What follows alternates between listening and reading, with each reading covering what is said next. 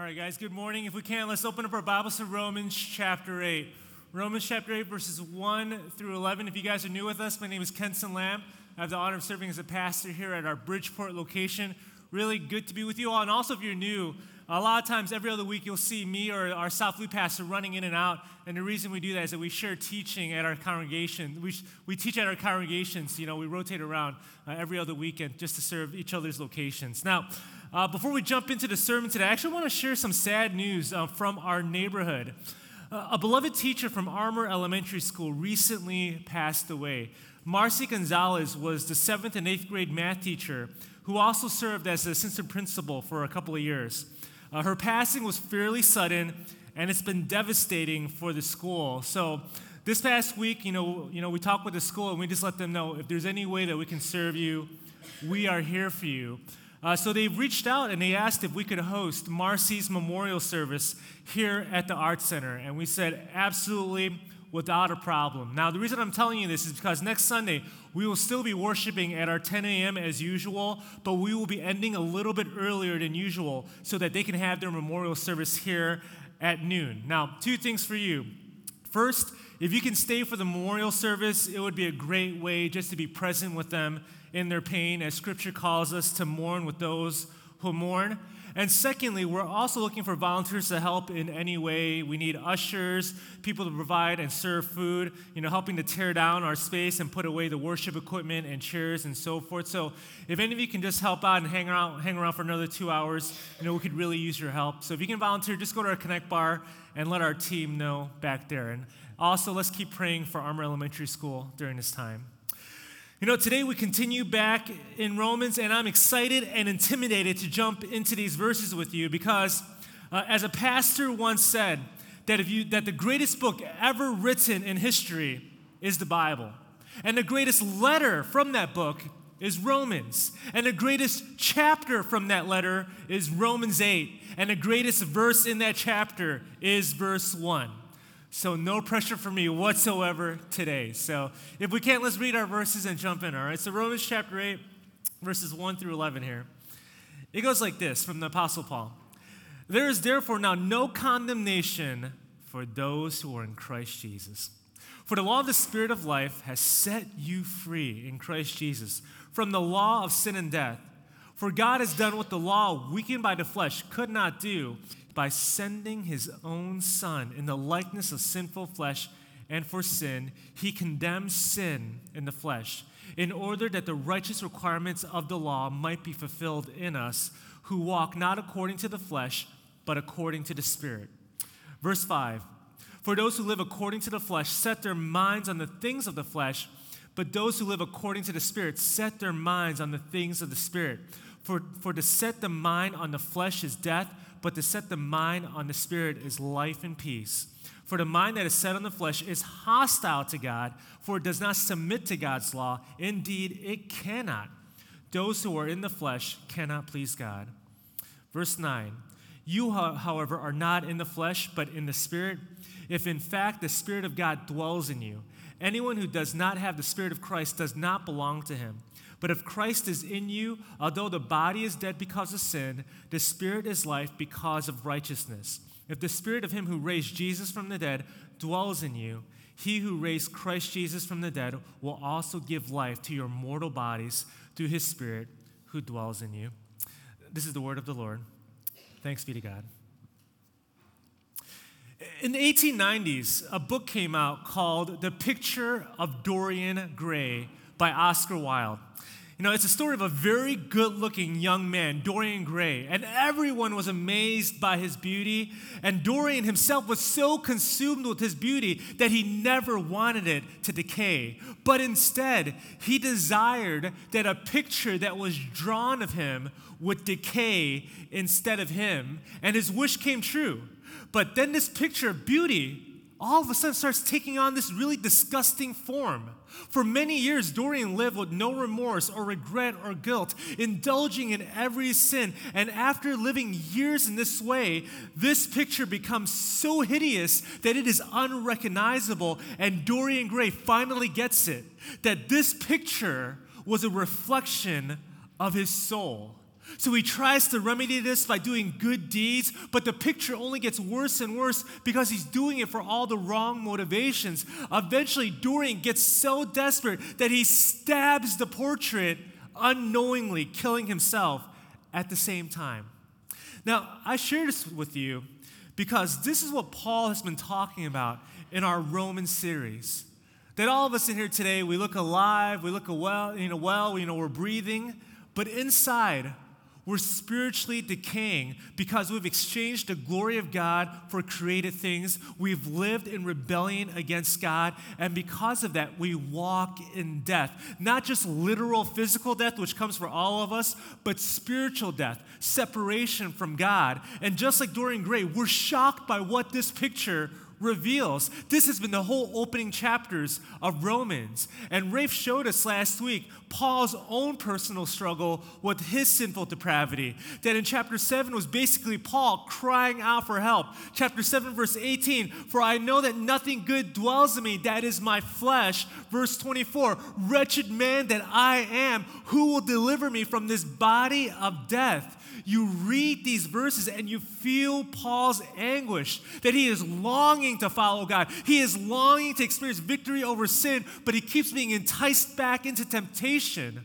Paul is showing us just how real the struggle is to follow God with pure devotion and holiness, and how the consequences of sin are very real. The guilt is overwhelming, the shame is crippling, the regret is paralyzing.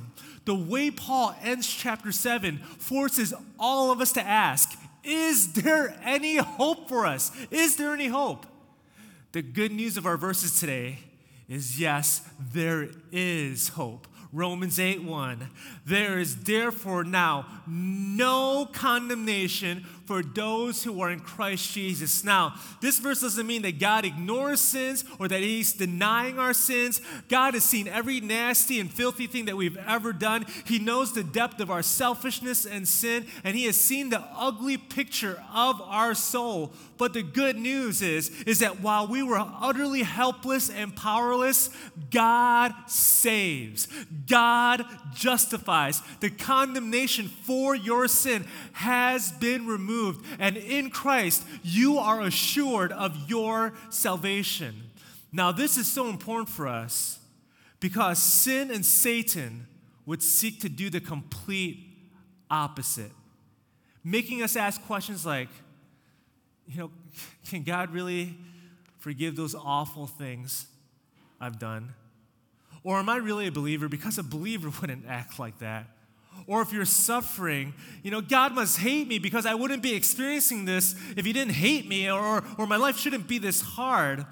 Can I just say, if anyone had reason to condemn themselves, it would be Paul. Because before he was an apostle of Christ, he was a persecutor and killer of innocent Christians. He was killing his own brothers and sisters in Christ now, in Christ before, right? He was killing them. For all these horrible things Paul has done, he now can still claim the good news of Romans 8 1. Why? It's because he knows that there is no sin in his life, no guilt in his life, no shame in his life, that Jesus isn't greater. Amen? Amen. So, what we're going to do here today is that we're just going to preach assurance, okay? The good news of assurance. And here are the two points that are going to work us through this, okay? Two points, two movements. First is this there is no condemnation because Jesus has fulfilled the law. And secondly, there is no condemnation because we're now empowered by the Holy Spirit, okay? So, first here, first point there's no condemnation because Jesus has fulfilled the law. Verse 1, 2, verses 1 to 4, 3 again, 4 again. There is therefore no now no condemnation for those who are in Christ Jesus, for the law of the Spirit of life has set you free in Christ Jesus from the law of sin and death. For God has done what the law, weakened by the flesh, could not do. By sending his own Son in the likeness of sinful flesh and for sin, he condemns sin in the flesh in order that the righteous requirement of the law might be fulfilled in us who walk not according to the flesh, but according to the Spirit. So, what we have here is in verse 1 is the proclamation of the victory, and in verses 2 and 4 is how the victory is accomplished. First, notice that Paul doesn't say that condemnation is not a real thing or he's not saying that there's no cause for it. If you've been reading up in the book of Romans here, there's a very good reason for our condemnation, and it's called sin. When Paul uses the word law here in verse 4, it points us back to God's perfect standard as expressed through the Mosaic law, specifically the Ten Commandments. And what the law proved was that we could never, ever obey it. Verse 7 For the mind that is set on the flesh is hostile to God, for it does not submit to God's law. Indeed, it cannot. This verse tells us that the reason we didn't obey God's law was not because of oversight or because of ignorance, it was because of a hatred for God. The great reformer Martin Luther once made this incredible insight. He said that you can't break the other nine commandments without first breaking the first commandment I am the Lord your God, and you shall have no other gods before me. You can't covet and steal and murder and lie without first rejecting God because every time we sin, we're choosing to make something else or someone else our God. Every sin we commit is a hateful act against God, and we are condemned for it. And all the law could do was show us the ugly picture of our soul. But here's the good news. Verse 2 for the law of the Spirit of life has set you free in Christ, greater from the law of sin and death. That in Christ, a greater law, a law of the Spirit, has trumped the law of sin and death. That the law of sin and death is the law that declares our sinful condition before God and how all humanity is doomed from our very first breath. But in Christ, a greater law has arrived the law of the Spirit of life. And what the law, what the old law could not do to save us, God has now done by giving us the Holy Spirit. And we'll talk about that later. Now, God has not negated the law of sin and death. That is still very much a reality for those who do not believe in Jesus Christ. But those who are now in Christ, a greater law can now be applied in your life. It's kind of like this. Many of us know the law of gravity. That if you want to jump off that building and fly, the law of gravity is going to say, Nice try, it's not going to happen. You're going to go splat. That's what's going to happen to you. Or we see an airplane on a tarmac, and the law of gravity tells you that that plane that is over 200,000 pounds should stay on the ground Yet, the plane can fly. Why? It's because there are other laws that supersede the law of gravity, the law of thrust, the law of aerodynamics, the law of lift. So now something that seems so big and impossible is now in the air.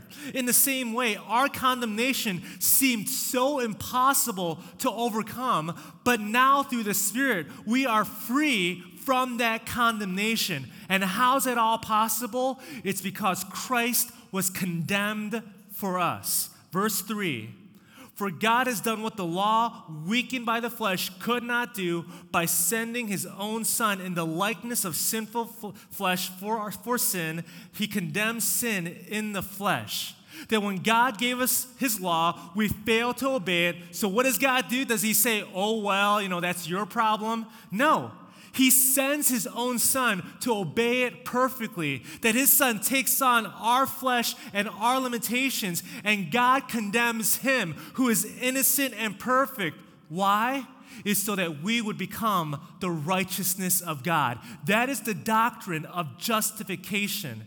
Everything that God was absolutely opposed to, all the sin and evil in our hearts, Jesus stood in front of us and took the shot for us so that we could be free. Did you know that 2,000 years ago was your V Day? It was your victory day. It was the day that sin, death, and sin was conquered once and for all. And what that means is that war with sin that once felt unwinnable is now a war that is unlosable. That for those who are in Christ Jesus, you can never, ever, ever, ever, ever be condemned again. In Christ, that is an impossibility because you are no longer longer your own. You have been bought with the precious blood of Christ, and the one who purchased you no longer condemns you. You can't even condemn yourself because you don't belong to you, you belong to Christ. Now, what does this great truth mean for us? First is this your past does not define you. Now, for some of you, your guilt is crippling. You've hurt someone. You did something that was so bad in, in, in this season of relationship, in, in this job, and in, in this finance, and, and it was bad. And what's happening is that your past is beginning to define you. And as much as you want to go back in time and fix it, you can't do it. You can't take the hurt that you've caused to go away. You can't take back the time that, that you've taken. You, you can't go back and take back those words and actions, and all you feel is condemnation, condemnation, condemnation. Look again at chapter 8, verse 1. There is therefore now no condemnation for those who are in Christ Jesus. The word now means that God has stepped into this moment of redemptive history and has provided another way. That in Christ there is a now, a new day, a, a, new covenant, a new hope. You do not need to be defined by your past, you do not need to deny your past, but in Christ you can face it. It doesn't have to crush you because Christ was crushed on your behalf. In Christ, you are secure and accepted. That no matter what someone might, else might say to you, no matter what Satan might say to you, no matter even what you might say to yourself, all that matters is what God says about you. And in Christ, you are loved and you belong to Him. That just like Paul here, chapter 7 was his cry of anguish, but in chapter 8 is now his victory song in Christ. That too is now your story. Secondly, the implication is this your future does not need to scare you. You know, when Paul says that, sorry, Siri just opened up here. Okay, when Paul says there is no more condemnation, I think, I think I said seriously and scary and it opened up. It says there is no more condemnation. Notice that he doesn't say sometimes there's some condemnation. For example, all right, you accept Jesus Christ as Lord and Savior. From that moment, sins past, taken care of. But any future sins coming, oh, you better watch out, right? You sin, you're condemned, you better ask for forgiveness. Condemnation is removed, but you sin again, you do it again, ask for forgiveness, condemnation removed. And what ends up happening is that you go in this vicious cycle of fear and doubt. Am I saved or not? Am I saved or not? Oh, I just sinned. I, I'm not saved here. This is what I like to call a daisy theology. He loves me, he loves me not. He loves me, he loves me not. He loves me, he loves me not. This is not the gospel. God's love for you is not fickle. When he loves you, he loves you period. And what that means is that sin, it can complicate your life, it can convict you, but it can no longer condemn you because this declaration of no condemnation is not just for past sins, but future sins. Consider this. When Jesus died on the cross 2,000 years ago, how many sins at that moment did you commit? None. You didn't exist yet. All sins he paid for was paid in advance. There is nothing in your past, present, and future that could make God love you any more or any less. His love for you on the cross was perfect. That is how secure you are in Christ. You know, F.B. Meyer, an English author, once recounted this true story. He said that many years ago, two men wanted to climb the Matterhorn, a mountain in Switzerland. Let me just show you a picture of this mountain here. And to do this, these two men hired three guides. So all five of them go up the side of the Matterhorn and they begin to go to the steepest and most slippery part of the mountain. So they tether themselves with rope, you know, and so forth. And as they go up the side of this mountain, the last man on the bottom slips and falls. But it's okay the other four are secured and everyone is holding firm. But then the fourth man slips and falls, and he takes two and three with them as well too. And all four men have fallen down, but instead of all of them falling to their deaths, they're all hanging in the air because their rope was still tied to the head guide who stood firm, that he had driven his spike deep into the ice, and because of him, the other four men were able to regain their footing. F.B. Meyer wrote about this story as a way of saying something about his own life. And this is what he said I'm like one of those men who slipped. But thank God I am bound in a living partnership to Christ. And because he stands, I will never perish. Because he stands, I will never perish. There is now no condemnation for those who are in Christ Jesus. But you, here's the second point in our verses. Not only are you not condemned, but you are now empowered to live differently through the Holy Spirit. This is in verses 5 and 11. And when you look at 5 and 11, clearly the Holy Spirit is a central theme in these verses and actually throughout all of Romans 8. And the reason for that is one of the assurances Paul had in knowing that he was not condemned was because of the Spirit's work in his life. And from our verses, we see this in two ways. First, Paul talks about how our minds are, to, are, are, on the things of, of the Spirit. They're set on the things of the Spirit. That's verses 5 and 8. And secondly, it's because the Spirit dwells in us in verses 9 to 11. Or if I can put it this way, the Spirit leads us to confess Christ and to conform into Christ. Let me show you how this works. So, first, Paul knows that he's not condemned because the Spirit leads him to confess Christ. And we know that because of the language of how our minds are set on the things of the Spirit. Verse 6 and 7 For to set the mind on the flesh is death, but to set the mind on the Spirit is life and peace. For the mind that is set on the flesh is hostile to God, for it does not submit to God's law. Indeed, it cannot. So, right here, we have a compare and contrast. You have the mind that is set on the flesh. And this is a mindset that hates God. It's hostile, rebellious towards Him, and it leads to death and condemnation. That this is a person who is consumed with themselves here. You know, in chapter 7, notice this Paul is most defeated when he is focused on himself. Look at chapter 7, verses 13 and 20. There is nothing but personal pronouns here. Me, me, me, my, my, my, I, I, I. As Paul considers his struggle with sin, he is just consumed with himself. And it leads him into more condemnation in his heart. But now in chapter 8, there is hardly any personal pronouns. All he can talk about is the Holy Spirit. What's going on here? This is the contrast between the mind of the flesh and the mind that is set on the things of the Spirit. The mind that is set on the flesh is a mind that is consumed with me. And this is what sin ultimately is it's the big problem of me. It's always about me, my work, my hurt, my disappointment, my frustration, my pride. It wasn't until Paul stopped looking at himself could he finally see past the horizon and see the hope that he had in Christ Jesus. To have our minds set on the things of the Spirit is to move from self focus to being God focused. Notice, it doesn't say to set our minds on the Spirit Himself, but to set our minds on the things of the Spirit.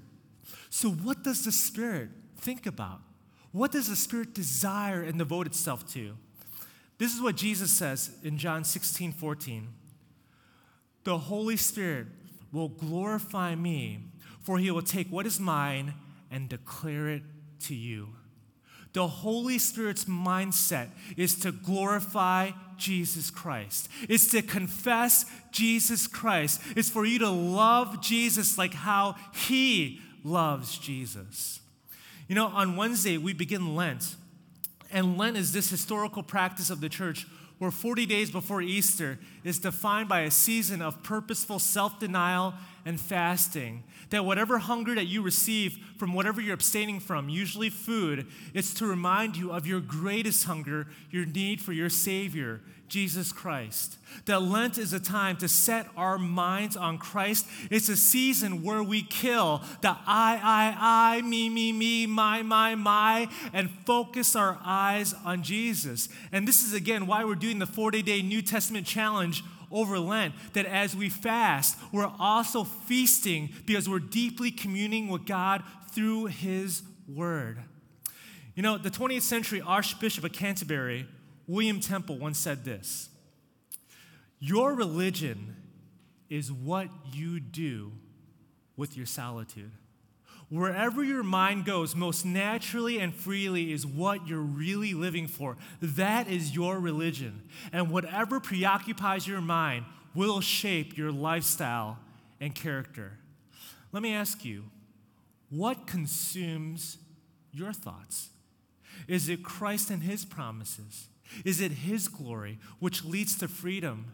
Or is your focus I, I, I, me, me, me, my, my, my, which will lead to greater condemnation? Here's a second way the Holy Spirit gives assurance it's because he conforms us to Christ.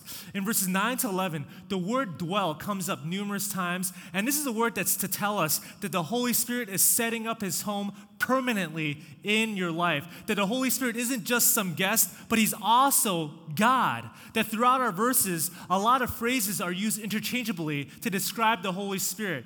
Paul says, the Spirit, Spirit of God, Spirit of Christ, the Spirit of Him who raised Jesus from the dead.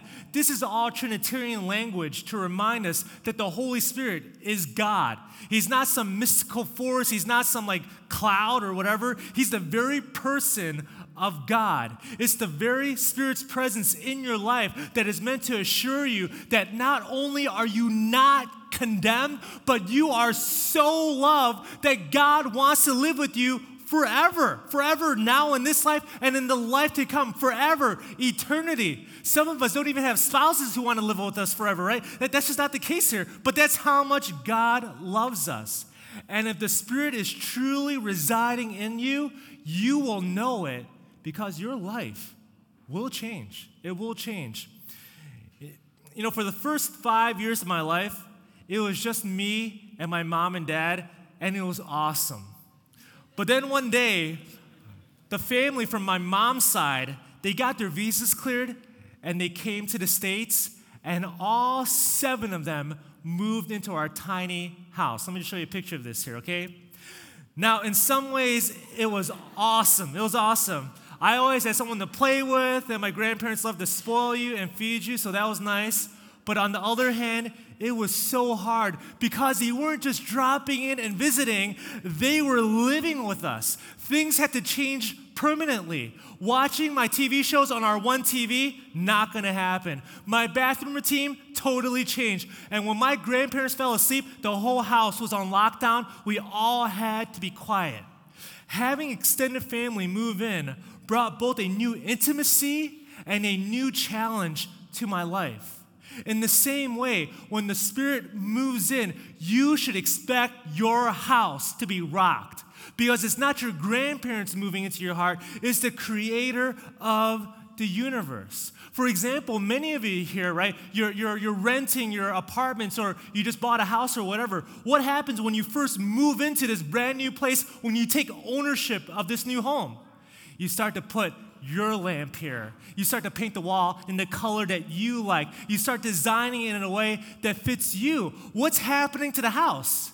It's beginning to take on your character. In the same way, when God moves in, our lives will begin to take on His character.